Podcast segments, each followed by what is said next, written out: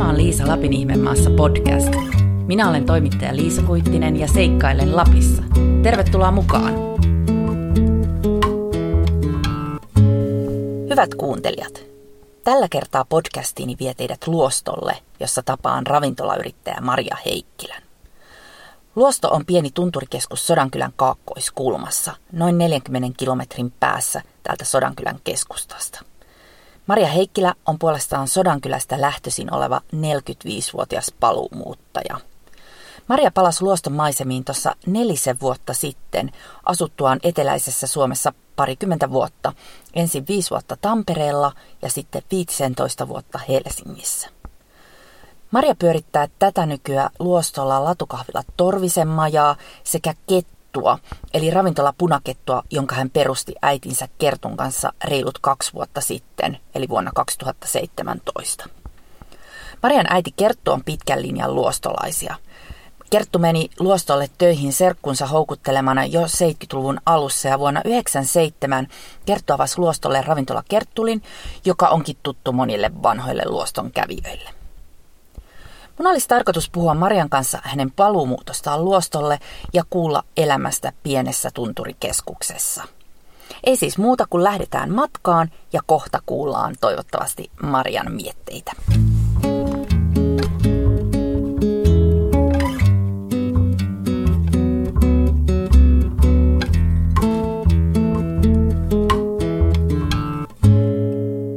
Mä oon nyt päässyt luostolle ja Istun ravintola Punaketussa Luoston keskustassa edessäni. Vastapäätäni istuu Maria Heikkilä. Moikka Maria. Terve ja tervetuloa Luostolle.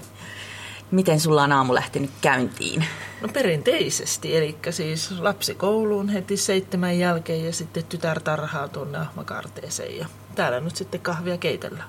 Sä oot siis paluumuuttaja Luostolla. Kerro vähän taustasta, mitä tapahtui? No joo, No itse asiassa kaikki lähti siitä silloin, kun mä olin 20 täällä ja elettiin silloin 90-luvun lamaa. Työvoimatoimisto tarjosi silloin tämmöistä mahdollista työllistämistukea, mikä oli joka takaisin kuusi päivää viikossa jollain työnantajalla. Eikö, anteeksi, viisi päivää viikossa, kuusi tuntia päivässä tuota, niin, niin, työmahdollisuuden. Jos siitä kieltäytyi, joutui karenssiin – ja näin ollen minä sitten tuolta Sodankylän liikkeestä löysin itseni viikkaamasta vaatteita ja hinnoittelemasta kosmetiikkapulloja ja sitten mä hoksasin, että ei tämä ihan oikein toimi. Ja mä olin käynyt Sodankylässä semmoisen, mikähän se oli semmoinen telkkari, opistoasteinen televisiotuotantokoulu, missä sitten harjoiteltiin vähän tämmöisiä suoria lähetyksiä ja erilaisten dokumenttien sun muiden tekemistä. Ja mä innostuin siitä tosi paljon, niin jotenkin sen pohjalta me sitten likkakaverin kanssa päätettiin, että jos kerran me olemme ilmaisia työntekijöitä jollekin työnantajalle sillä systeemillä, niin onko meidän pakko olla täällä ja tehdä just tätä työtä, mitä meille tarjotaan, vai voimmeko me vaihtaa paikkakuntaa, kunhan kirja pysyy samana niin kotipaikkakunnalla Sodankylässä – ja me otettiin siitä selvää. Mun likkakaveri pääsi tuota niin, niin kouluun ja mä sitten kaikkien erilaisten vaiheiden jälkeen löysin itseni Tampereen teatterista, lastenteatteri kahdesta tuhannesta. Ja siitä tavallaan alkoi mun 20-vuotinen teatteriura. Ää, kun kävin sitten myöhemmin koulun aikuisiällä ammattikorkean, niin, niin mä siinä vaiheessa hoksasin sen, että kun olin totta kai täällä lomilla käynyt luostolla ja silloin vanhemmilla oli tuota, toi ravintola Kerttuli, niin tietysti mä oon ollut niin koko ajan toinen jalka sitten ravintolassa töissä aina, ihan kaikkisesti, ihan lapsuudesta saakka. Mun paluumuutto oli tänne, että kun Kerttu alkoi suunnittelemaan tätä punakettua, niin se oli jo vähän silloinkin kiveen kirjoitettu, että mä tulisin tätä pitämään. Ja siitä se ajatus sitten lähti, että tämmöisen niin mutkan kautta mun piti sitten tulla tänne paluumuuttajaksi. Ja nyt mä oon ollut täällä neljä vuotta. Ja ei ihan mennyt suunnitelmien mukaan kaikki, mutta tuota, niin punakettu on pystyssä ja tässä me ollaan keskellä Luoston keskustaa ja tässä on aika hulppeet näköalat, niin kuin, että näkyy ja näkyy hotelli ja näkyy tuonne risteyksenkin, että voi ihan kesällä jopa laskea, kuinka monta autoa ajaa ohi tai sitten tulee tähän pihalle. Miten perhe suhtautuu tähän muuttoajatukseen? No tietysti hyvin, hyvillä mielin. Vanhemmathan on niin, että nehän nyt ei nuoru tässä enää Ja tuota, lapset pääsee lähemmäs sitten isovanhempia ja onhan tämä ihan erilainen paikka sitten kasvaa ja elää ja olla ja viettää aikaa. Siis ihan kaikista näkökulmista katsottuna, että näissä on puolensa. Minkä ikäisiä sun lapset on nyt? Joona on nyt ekaluokkalainen, kahdeksan täyttää syksyllä ja Venla neljävuotias, eli sitten kohta sitten hänkin vitoselle, että Torvisen kyläkoulussa käy Joona ja Venla nyt sitten oottelee vuoroaan pääsyä sinne sitten eskariaikaan. Te asutte tässä luostolla ihan? Kyllä. Paljonko tässä on vakiasukkaita? No semmoista ihan täysin tarkkaa lukua minä en tiedä, mutta plus miinus sata, mä aina sanon. Ja olen myöskin sitten kuullut tämmöisiäkin pohdintoja siitä, että miten näin täällä pienessä kylässä, että kuinka täällä, niin kuin, että miten täällä voi asua, kun katsoo ympärille, että eihän täällä nyt ole jotenkin mitään. No eihän täällä nyt justi kesäsesongilla niin kauheasti ole mitään, mutta kuka nyt sanoisi mulle sadan hengen pienen kylän, missä on öö, kylpylähotelli, ää, sitten on ravintoloita, kauppa, posti, matkahuoltopalvelut, todella niin sitten toi ää, luonto, noin kaikki luonnossa liikkumisen monimuotoiset mahdollisuudet, fatpaikkeja voi täältä vuokrata, sitten mennä laavuille, nauttia kaikesta tästä Luoston kansallispuiston maisemista ja siis ihan olla näin, tämän kaiken keskellä niin sadan hengen kyläksi niin ei huono. Vaikka tietysti joskus tämmöisiä kaupunkiin ja isoihin kyliin liittyviä ää, toisenlaisia sitten mahdollisuuksia aina välillä kaipaa, että tietysti elokuviin ei pääse ja sitten tämmöiset liikuntaharrastukset, mitä voisi sitten olla jotain ryhmäliikuntaa, niin niihin ei pääse muuta kuin ei ole näitä aamuvuoroja vielä, että yleensä kun ihmiset pääsee töistä, niin mekin ollaan silloin töissä. Onko sun paluu muuten mennyt kivuttomasti? Kyllä se oli kivuton.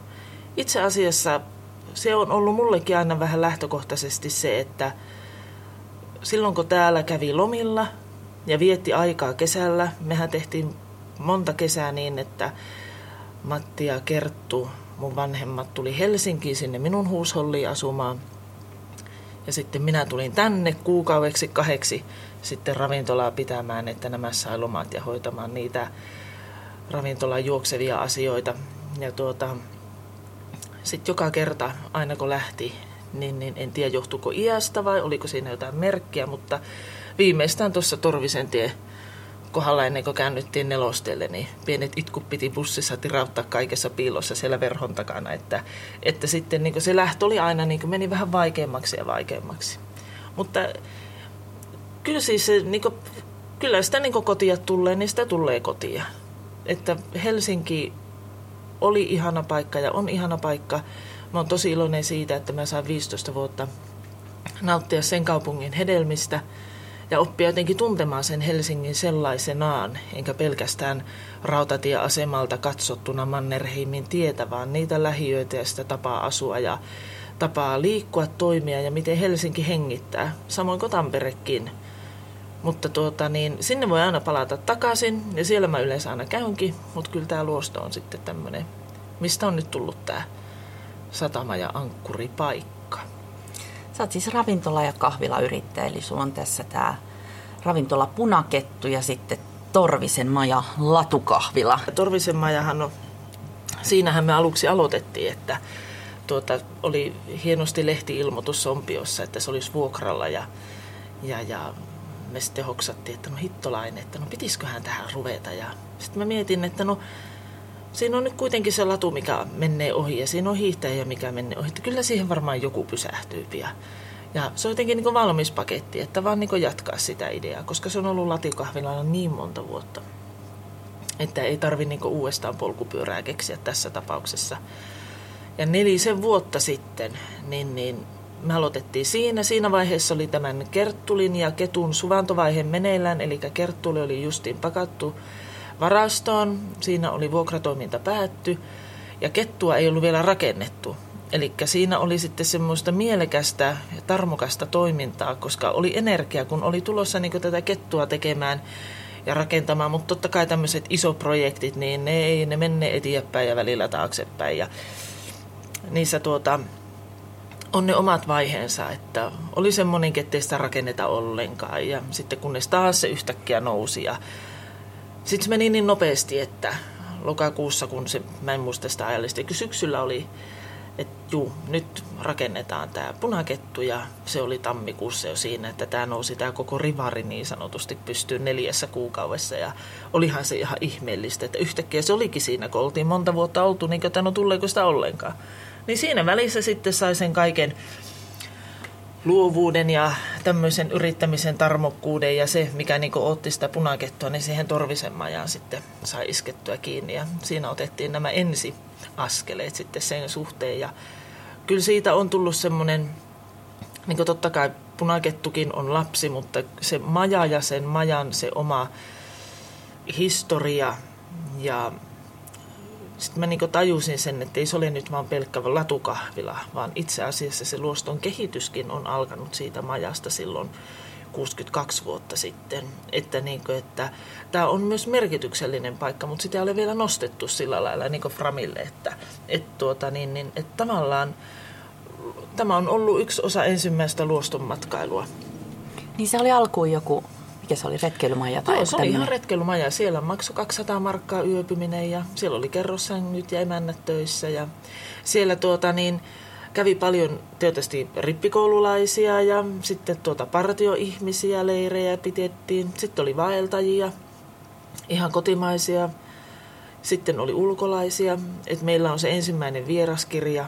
Ja tietysti kun vieraskirjat väritettiin ennen kuin haluttiin piirtää sitä tunnelmaa, kun ei ollut niitä kameroita, niin ne on kyllä aika siis todella hienoja kuvauksia siitä ajasta, miten on siellä majalla vietetty aikaa. Ja tarinoita tosi paljon. Minkälaiset nämä on nämä luoston sesongit ja miten se näkyy niin kuin tässä sun yritystoiminnassa? Ne näkyy siinä, että tämmöinen yksi konkreettinen yksi sesongin alkaminen on tietysti, kun meillä tämä huippusesonki on tämä talvi.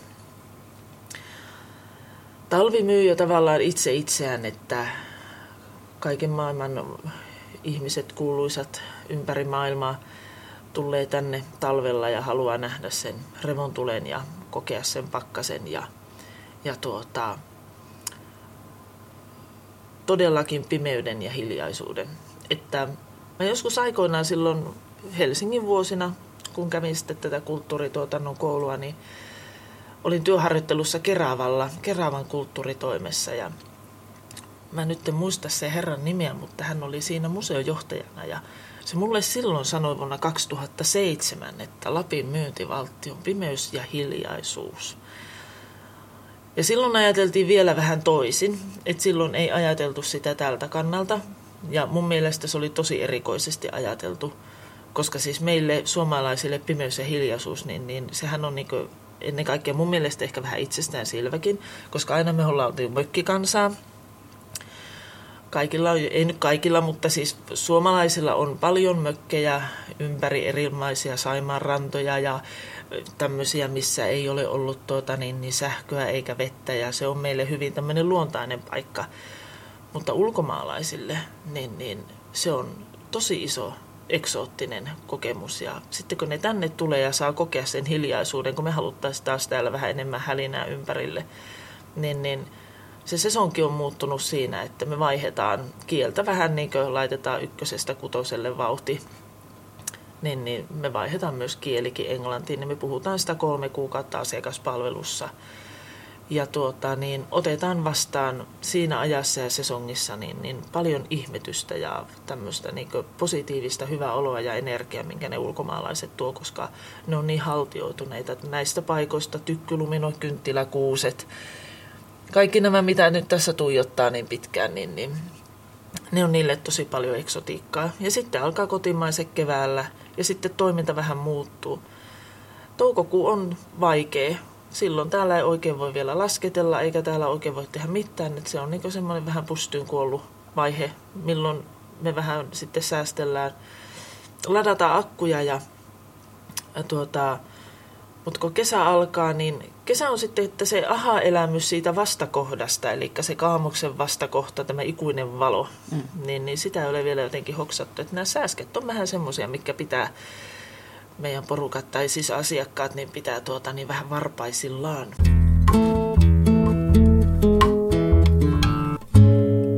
Vanhempi lapsi on siis koulussa. Minkälainen mm. koulumatka hänellä on sitten? Missä täällä on koulu lähin? Torvisen koulu on tuossa 15 kilometrin päässä ja sinnehän tuota, ää, menee koulukyyti, tulee tuossa puoli kahdeksan aikaan kaupan pihalle ja nappaa hänet siitä ja vie sen Torviseen. Torvisen kouluhan tosi viehättävä 30 oppilaan kutakuinkin oleva kyläkoulu ja kaikki tuntee toisensa ja siellä ne on ryhmittynyt, että ykköset ja kakkoset ja eskarilaiset on sitten niin yhdessä luokassa ja sitten isommat ja näin poispäin, että kun Joona aloitti eskarin, niin olikohan siellä kymmenisen oppilasta ja tuota, joka aloitti tältä kylän pinnalta esikoulun ja tuota, sitten nyt tänä vuonna, kun Joona on ekalla, niin tulisikohan siellä ollut kaksi eskarilaista, että ne niin ne määrät vaihtelee. Miltä susta tuntuu kasvattaa lapsia täällä luoston maisemissa? No itse asiassa tämä on kyllä oikeastaan aika hyvä. Tämä on hyvä paikka kasvattaa, mutta tuota, nyt sitten taas kun on nämä Helsingin vuodet alla, niin, niin harrastustoiminta on tuota haasteellinen sinänsä, että äm, täältä 40 kilometrin käsiin tuonne Sodankylään päin, niin ei aina voi kaikkiin osallistua, mihin haluaisi. Aikataulut on mahottomat, logistinen kuljetus on vielä mahottomampi välillä. Tässä on kyllä niitä järjestelty, että tietysti Ukki on yhdessä isossa avainasemassa tämän kuljetuksenkin suhteen, mutta on niitäkin tilanteita, ettei se vaan, ei vaan niin pääse viisi kertaa viikossa sinne. Että nyt tekin miettii niin kesäaikaa täällä, että kun on rauhallista ja poika seitsemänvuotias, niin ei ole noita lähikavereitakaan sitten. Että totta kai on nyt pikkusisko, mutta kun ne kun sitten siinä kähyää keskenään, niin olisi kiva, että olisi joku toinen poika tai sama ikäinen tyttö, kenen kanssa sitten pyöräillä ja kuljalla ja viettää aikaa täällä, niin, niin se kesä olisi vähän erilaisempi. Että tuota, ää, kyllä täällä on helppo kasvattaa lapsia, mutta jottei nyt ihan menisi, niin kuin, että olisi nyt niin yksinäistä ja tuota, tylsää, niin kyllä sitten vähän niin tämmöisiä kylän aktiviteetteja siihen kaipaa. Onhan tuossa Torvisen koululla kesäleiri ja tuota, tietysti pikkuvenla voi käydä tarhassa sitten sen koko kesäkuun, kun itse on töissä myöskin. Mutta sitten kun heinäkuussa, kun sanotaan, että Suomi suunnilleen menee kiinni, niin kyllä se sitten niin näkyy tuossakin, että ei ole niin paikkoja eikä harrastuksia, mihin viiä ja tuua ja mennä, niin kyllä sitten tämmöiset kaupungin antamat erilaiset mahdolliset palvelut ja kaikki, niin kyllä niitä kaipaa. Koska haluaa, että kesät on niitä aikoja, jotka jää mieleen. Ja jos se menee tässä vaan potkivia potkiskellessa, niin se tuppaa saattaa mennä. Itsekinhän niitä potkiskeli aikoinaan, niin kyllä mä tiedän, mistä mä puhun, että tylsäähän se on. Kaipaatko sä itse jotakin kaupungista? No kyllä mä kaipaan niitä, justin tätä mahdollisuutta valita. Jos nyt menis takaisin Helsinkiin, niin en tiedä sitten ottaisinko teattereissa kulttuuri nälää sitten heti välittömästi kiinni kyllä mä siellä museoissakin kävin, mutta mä olin niin kiinni, sielläkin olin niin kiinni töissä, että vasta sitten kun mä aloin opiskelemaan ja joutuin niin tekemään opiskeluun liittyen töihin erilaisiin kulttuurilaitoksiin, niin ne mulle aukesi silloin vasta ihan viimeistään.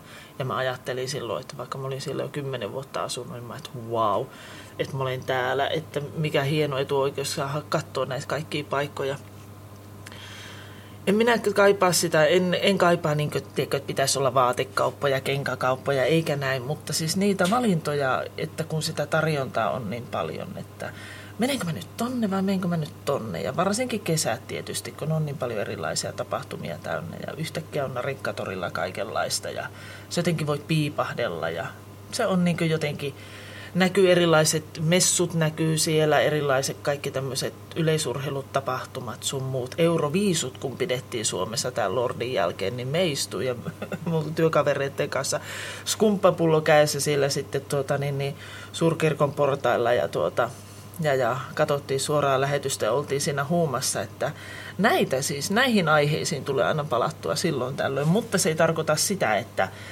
että, niin kuin, että kun täällä ei ole, vaan ne on niitä, mitkä sitten kantaa. Täällä on tämmöistä, ja, mutta joskus olisi kiva hypähtää vaikka ajassa taaksepäin ja käydä sitten uudestaan noissa paikoissa.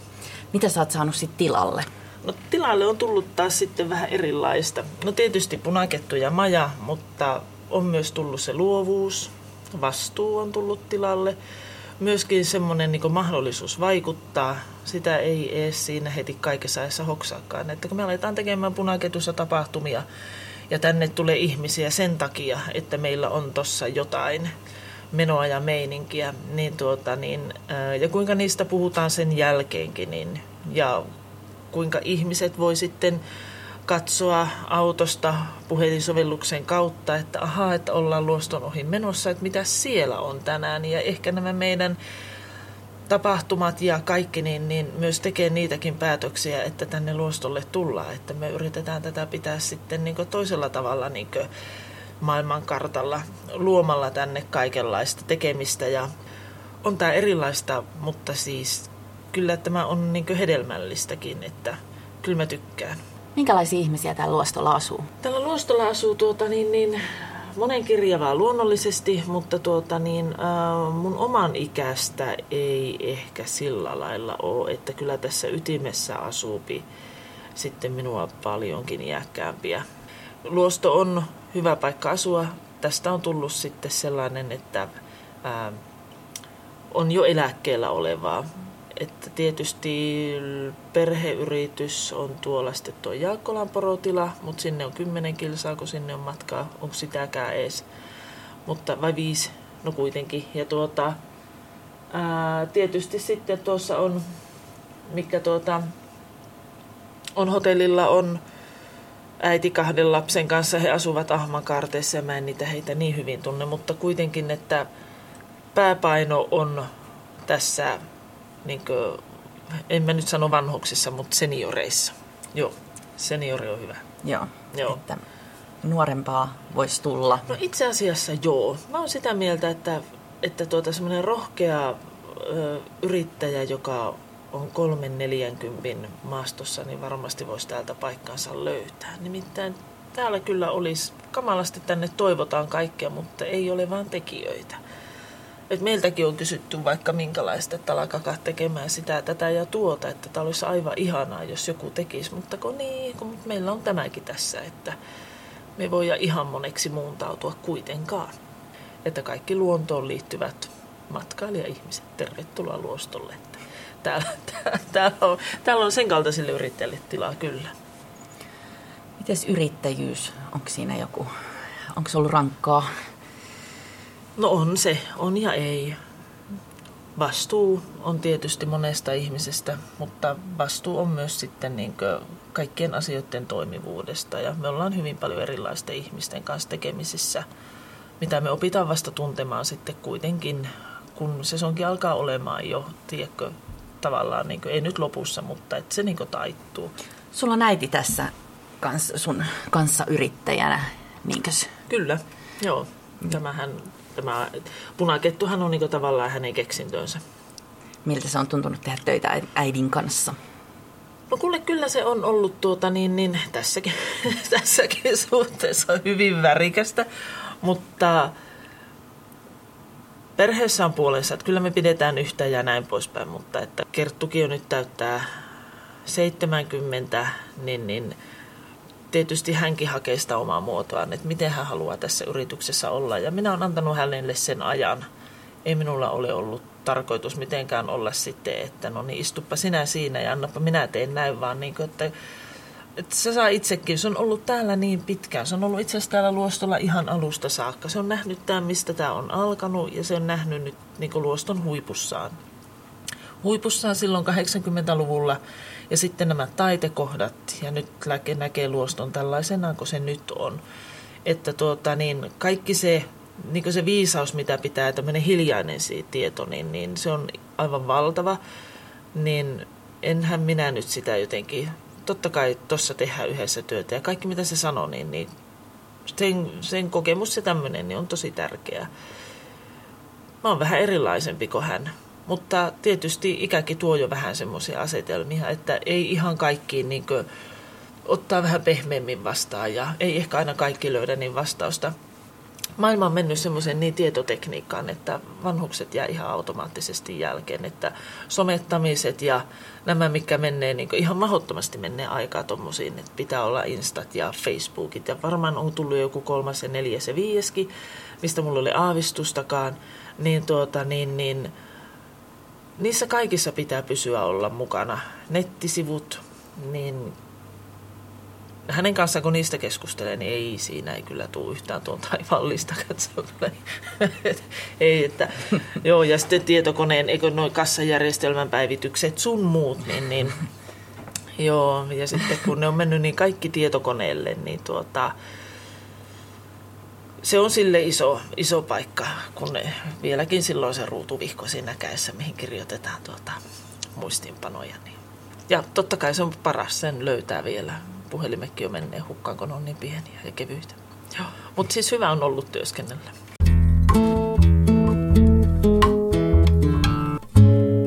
Oliko sulla muuten silloin nuorena semmoinen, että pitää päästä pois Sodankylästä Ehdottomasti. Ja senhän takia me lähinkin. Ja tuo hyvä, että lähin meitä lähti aika paljonkin.